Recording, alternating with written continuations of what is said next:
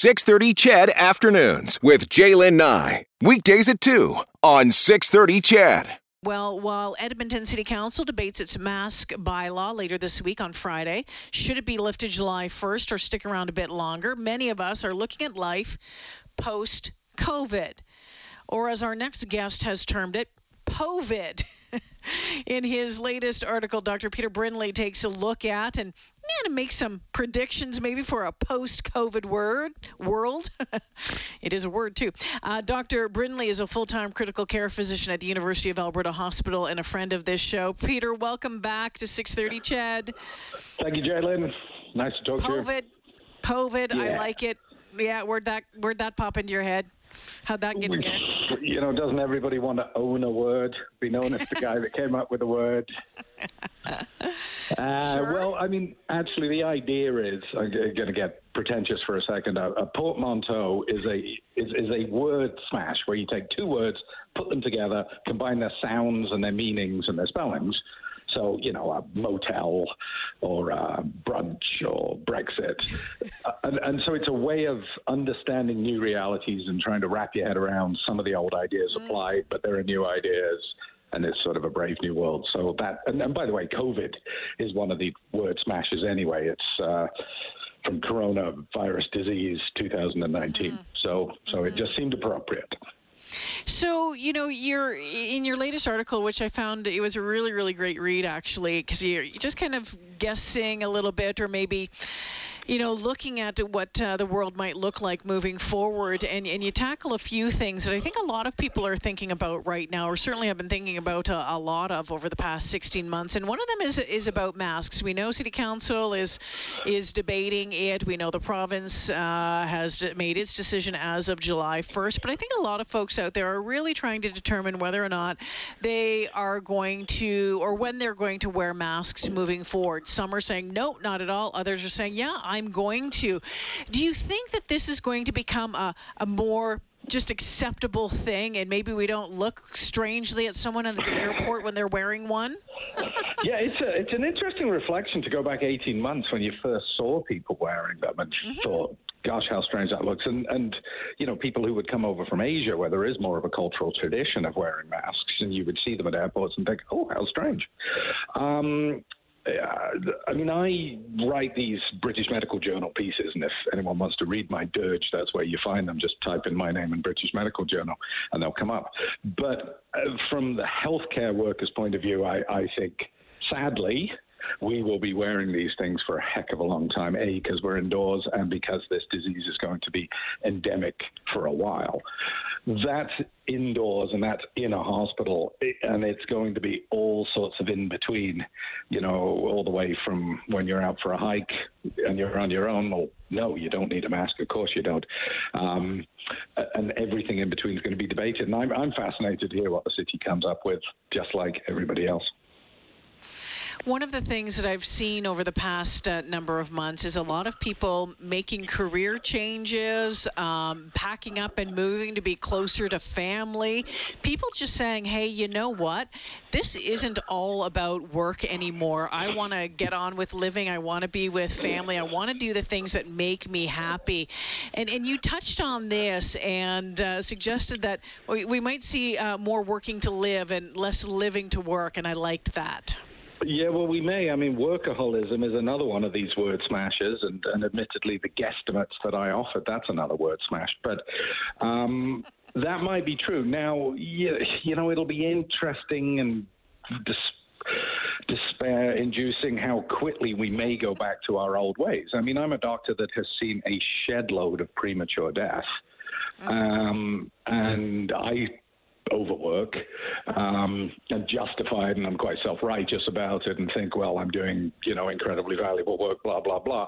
When in fact, uh, I might have stepped back from all of this and uh, and said I'm going to work less. So it's a debate for all of us to have internally, but it has allowed the sort of societal debate of, uh, as you say, do I work to live or do I live to work? I am very worried we're going to lose a lot of our nurses, and we're going to lose a lot of senior doctors who are just going to say, I've done my bit.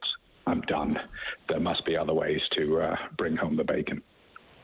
Well, talking about other ways of, of doing things, I think a lot of us have, um, you know, we've been forced into the online Zoom calls for meetings, conferences, this working remotely. And, and I wonder what this is going to look like moving forward for the medical community and for those who, you know, don't want to go sit in a doctor's office for, for a half an hour or so, you know, you know, whatever.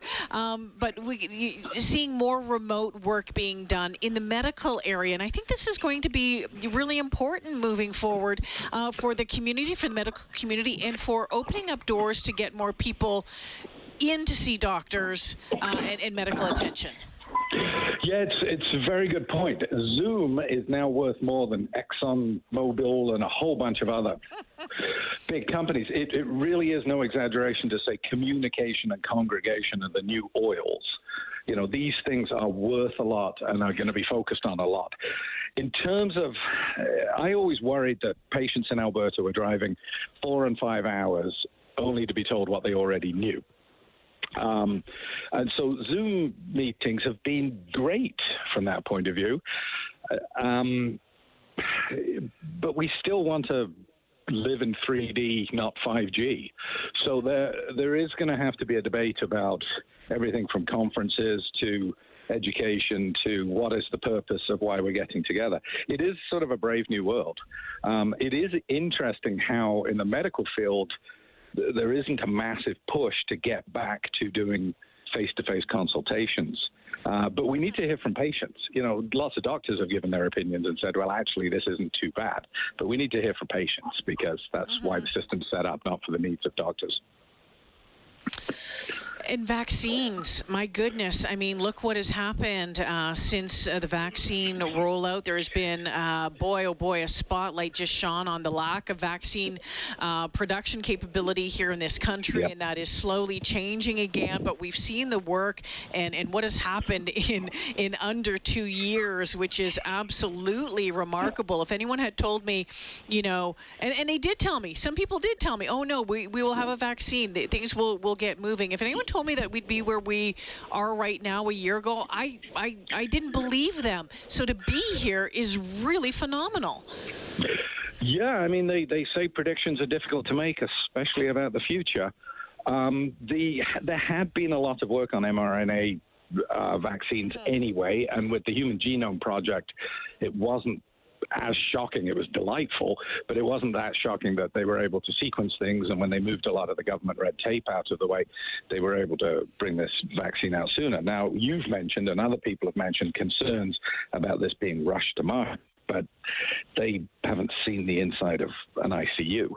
Um, I, I, would point out I'm on the COVID ICU this week, and all of the admissions are people who still refuse to get vaccines.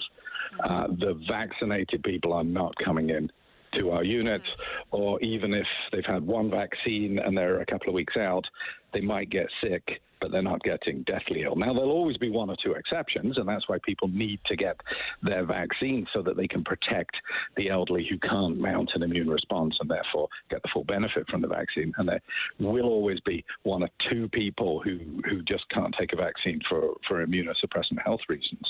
But I think we're going to see a lot more talk about. I, I graduated from medical school in 1996, quite some time ago. But there really wasn't much talk about vaccines when I went through. It was a sort of, yeah, and you take all your vaccines and everything's fine. There really wasn't much talk about the science, what was coming down the pike. And I think that's absolutely going to change. It's one of the biggest things I've learned is that rather than the tubes and the pills and the machines and the shiny technology in the ICU, that so much of our effort needs to be put into prevention.